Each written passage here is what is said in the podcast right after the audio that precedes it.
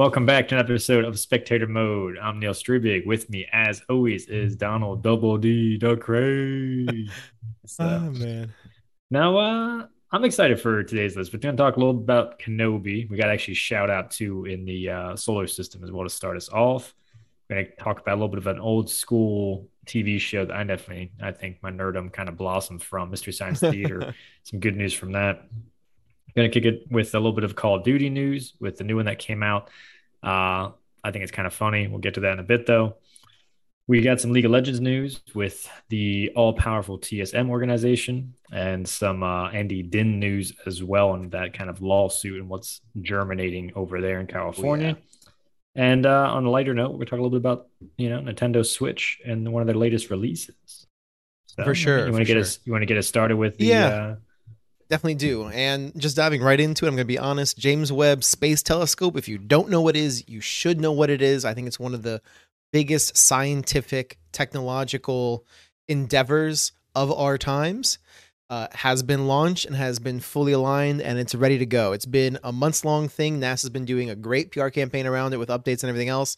I'm personally excited for this. If you've never seen like the Hubble stuff, that's what this is basically replacing is Hubble. Uh, and a million times, I don't actually know, no, it's a million times. I should be careful because we're talking about a science thing, right? There's a measurable difference between this and Hubble. I don't know if it's a million times better, but it's significantly improved. And like, I just think it's a fucking awesome thing, and I want to give it a shout out before we kick off too much with the rest of the other uh, nerdy news for the week. Uh, no, it's cool. It's exciting. Uh, did you watch the launch and stuff? My brother-in-law watches like all the space Oh, yeah. launches.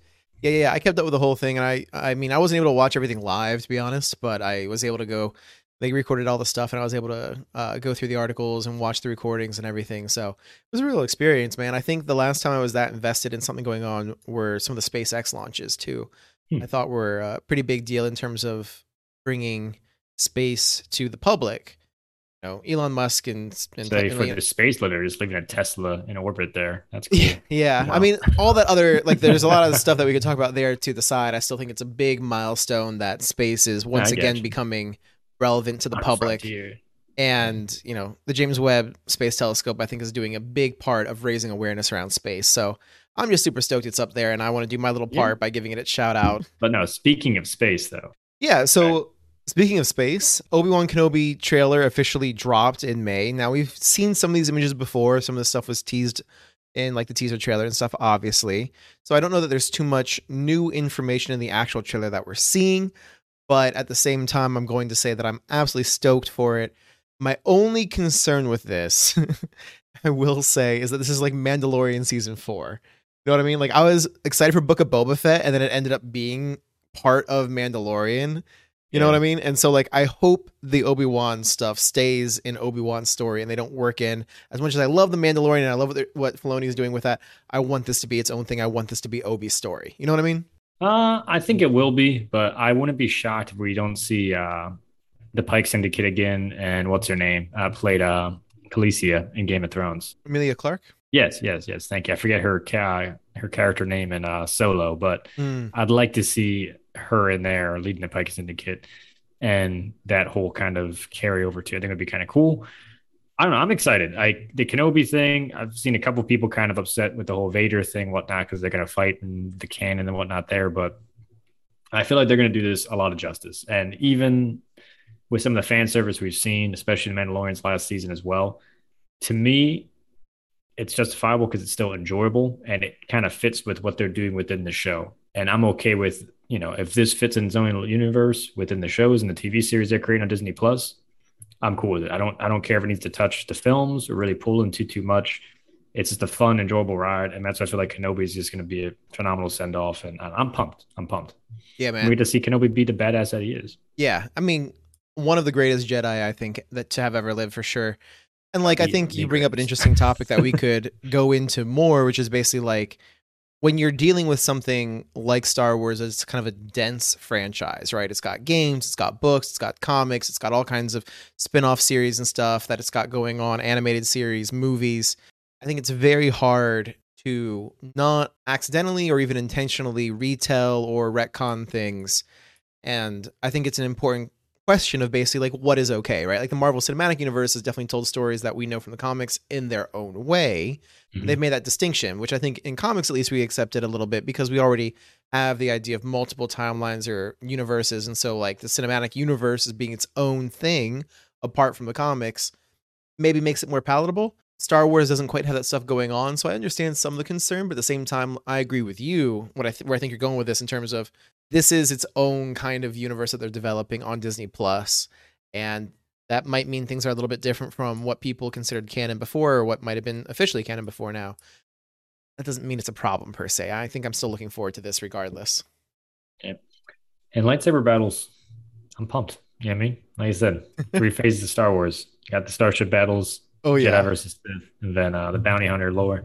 We've got plenty of bounty hunter lore already, but I guess kind of still sticking with the space theme a little bit. Uh, Mystery Yeah. Science Theater, for y'all unfamiliar, phenomenal TV show, got started in the uh, 90s. And basically, they just rip old movies. It's, uh, you know, usually one person sitting with a bunch of robots and old 1940s, 50s, whatever, you know, snuff films, whatever it can be, just Snuff comedy. they just, no. so, I mean, uh, some of the 80s stuff was pretty risque and 60s stuff. you Really? Go back. Oof. Yeah. So, uh, it's different. I mean, most of the movies too were like NC 17 actually rating wise back then, which is actually kind of funny. Not that Really? they're showing like full penetration and, and porno, but it would be N 17 I don't think I based on realized the that. themes. Yeah. So, yeah, which is kind of crazy. But they basically make fun of the films. Good old, good old fashioned humor.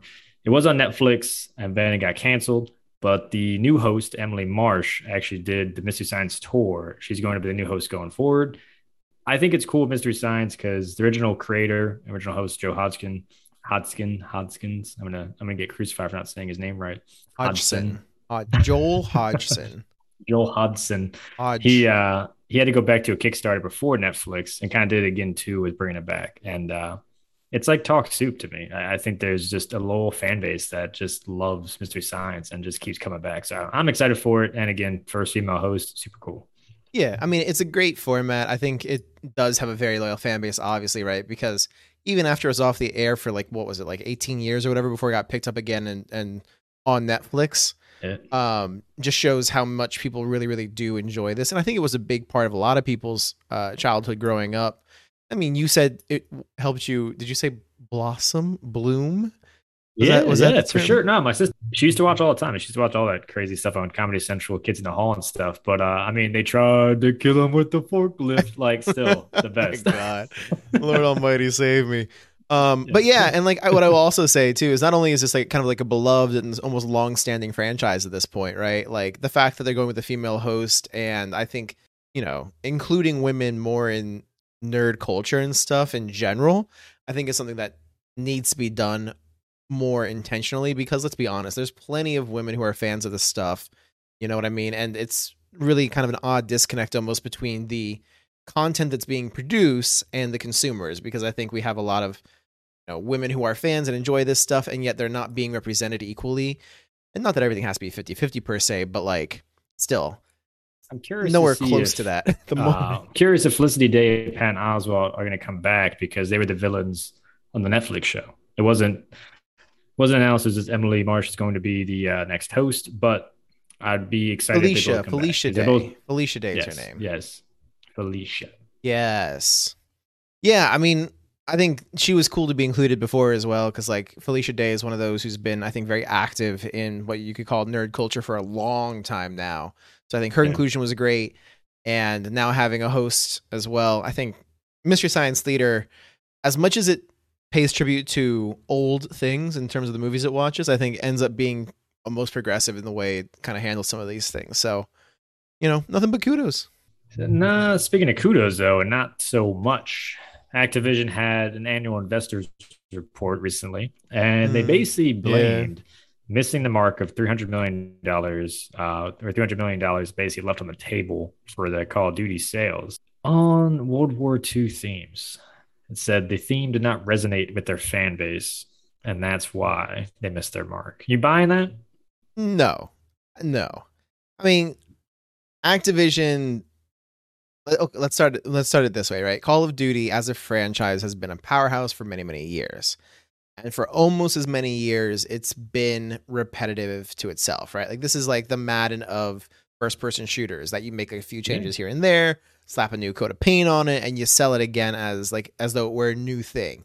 And one of the things that they seem to have embraced is this idea that like the longevity of the game is based in the multiplayer.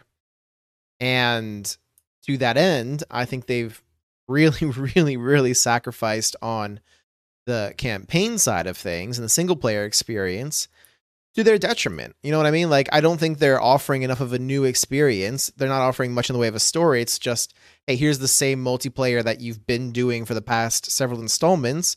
Buy it again and keep playing it on the newer version.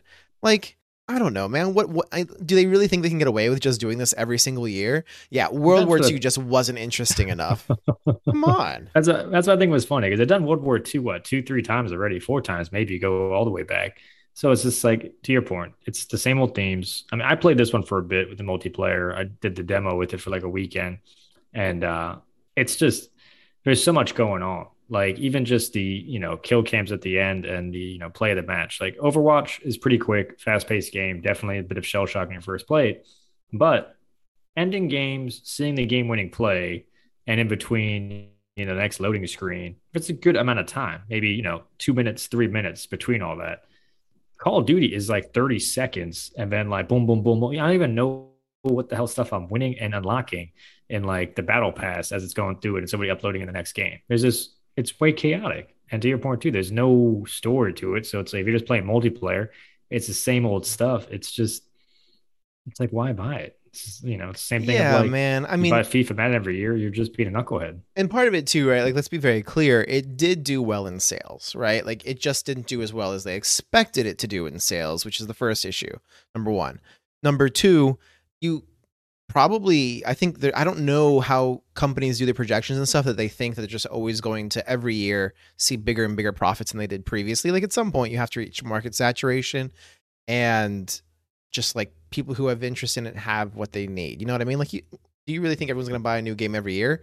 Because apparently they do. Because like literally, I think the new plan is for them to reboot Modern Warfare Two. Yeah, it's already um, announced, yeah. Yeah, which was like the I guess the largest uh, release at the time in the franchise history, and so they're just like, oh, let's yeah. go, let's take what we've already done, re-release it, reboot it, whatever the but heck they think they're I doing mean, with yeah. it. And they're yeah. doing that because uh, Modern Warfare when that got revamped, that had great success. And a lot of players said too, like gameplay in Modern Warfare, the remake was a lot better than this last one as well. So it's into the beast. But then again, too, I mean, I might be a sucker because if I can do akimbo P90s again, then like, yeah, I might come crawling on back. I'll be honest. oh my god, I can't believe you're going that route. But I don't know, man. I feel like they just need to start coming up with some new ideas because there's only so long I think you can get away with marketing and just republishing the same game and like it'll make you money, sure. I just yeah. don't know why you're going to cry about like not winning awards and breaking records with sales. They, you know what I mean? They are stopping the annual releases though. They did announce that with the Microsoft uh, merger. And I guess speaking of franchises, uh, this is some big news in the League of Legends world. Is for a while now there have been accusations regarding Team Solo Mid. It's one of the oldest and most established uh, esports teams in League of Legends. Very famous, very popular. They've branched out into other franchises and other things besides. And their founder, uh, Andy Din, has been accused many times of fostering a toxic workplace by his players. This is things that have happened in terms of they've tweeted this or they talked about it on streams. Well, I guess shit kind of hit the fan recently when the Washington Post went so far as to publish an article uh, this past week talking about the quote unquote culture of fear at TSM, fostered and created in part and in large by CEO Andy Din. And this has resulted in part, again, as a response, with a lawsuit that got slapped on one of their, I think, former players, Doublelift, who also is relatively famous in the scene and they're suing him for defamation essentially that he's not allowed to disparage the organization after the fact and so whether he's employed with them or not employed with them or whatever contract they had with him i need to honestly i need to get the details on what his existing relationship was with the tsm brand at the time. Um, but they've terminated ties with him and they're looking to sue him for defamation. It's a shit show man. I'm gonna be honest with you. This is not a good look at all for the company I mean, it- It is, but I mean, I think part of the thing too, and I mean, Washington Post with their video game uh, vertical launcher, they've been doing a decent job, maybe better job. I don't know. I'm on the fence with them because I still think they miss some points with some of their uh, their coverage. Esports in general, I think you still have to understand that it's been very toxic, and from jump, a lot of that bad nature and inheriting bad behavior too. When a lot of these guys get involved, they're 17, 18, 19. I mean, when Din started TSM, he was what 18, 19, maybe he was 17 at the time. So again, not Pretty excusing young, yeah. bad behavior, but it is learned and doesn't ever improve. And being a high toxic, high stress environment too, like the early stages of esports was, and yes, it's improving. I think it's tough for people to sit there and look back and be like, hey, this is bad behavior. We're not doing things right because it is still very much, you know, by 24, 25, you're old. You're basically washed up and you're moving on either to streaming or coaching or whatever it may be and looking at retirement. So I do think that's a big part of this that wasn't quite in the store. But again, there was a lot with the lawsuits. You had to get through a lot of that, bring people up to speed. But I think with esports journalism, a lot of it still has to be fuddled down and compounded to understanding where it was and where it's at and where it's going. I don't think a lot of people understand where it was. Well, and it, I don't know that it was anywhere because I think, and I mean this in the nicest way possible as an amateur podcaster myself right now, right? I think uh, for a lot of people, esports writing was a passion project. They may have had interest in writing and they may have gone to journalism school and stuff like that. But like, I don't know how many of the people who got in on the scene, especially early on, were people with yeah. a lot of experience in journalism and covering stories. So that's not that that's a problem, but it does tie into, I think, modern issues as esports has continued to grow and continues to become more of a mainstream issue how those stories and narratives get told and how some of those past events get brought forward how they're affecting things. Because like the stuff with tsm straight up it goes back a long time right? Like even as a player there were i th- if i remember correctly because i've been playing esports this long right? Like i've been playing league of legends specifically this long. There were even accusations of andy din being like a toxic or ragey guy and yada yada. Like there was like back then already there was like these kinds of things going around and it doesn't seem like anything got any better. It comes back to your point too of like the the company's been around so long and successful for so long that I think there's a strong argument to be made he's been in a bubble that he's gotten away with a lot of these behaviors and you know things are catching up to him because people are getting into their 30s and I think don't have the patience for what they did back then. And you know they have more wherewithal in terms of what is and is not okay and everything else. They're maturing and I mean it's just a, a whole mess all around. Um yeah, the yeah. kind of interesting thing too is uh TSM is based out of California I'm pretty sure that Doublelift lives in California as well.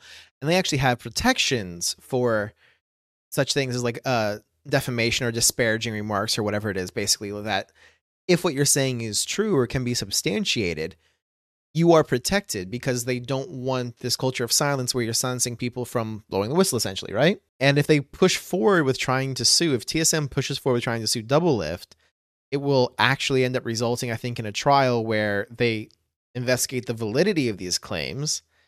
If they're found to be valid, it opens them up for a slew of other lawsuits from current and former employees who have felt, you know, harassment or bothered in the workplace and stuff. And this could turn into a real shitstorm real fast. So this is one of those stories that I'm going to be keeping an eye on as it moves forward and as it continues to develop personally because I have interest in the league scene and you know, these are names that are known to me going back ages now. I think it's a good topic for us to follow too. And at the same time, you know, don't want to go too long on this particular topic, but how does it hurt basically the biggest American, well, North American sports or esports team? Yeah. But speaking of biggest names and biggest titles, arguably the biggest game ever made, most popular for sure.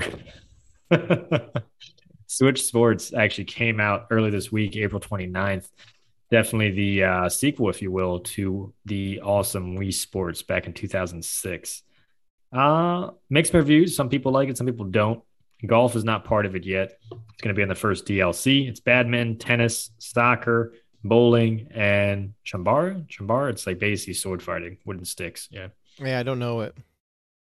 I mean, what's your thoughts? You're going to buy it? I know you don't have to. I mean, switch. I don't have it. Let me put it this way: if I had a Switch, I would 100 percent buy this, no questions asked. Right? Like, no doubt in my mind. One, the price point isn't bad. I think it's um, forty dollars on release, which the games themselves aren't maybe the most in-depth games or whatever, but like I don't think that was ever an issue with Wii Sports either, right? It was the memories, it was Yep. playing with your friends and kind of being a little active and stuff as you're playing. So it's just, you know, it's a good time, man. Like I don't know who isn't nostalgic. Like if there's anyone listening right now who doesn't have memories around Wii Sports, we are appealing to a much younger audience than I ever thought.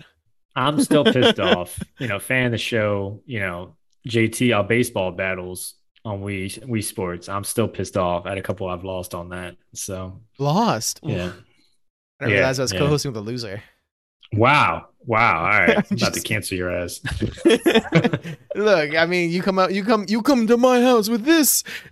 like, yeah, ridiculous. I know, but no, it's great that they're bringing it forward. I look forward to the DLCs. You said they are going to do golf. Do you know what else they're going to do? Any ideas? On the DLC front, I'm not sure. I know golf is part of the first DLC, but it might be out there. I haven't read all the news on it if it is, but I know golf is the uh, the first one since golf was on the original launch of Wii Sports. So Golf was a good time as well. Why they're doing that.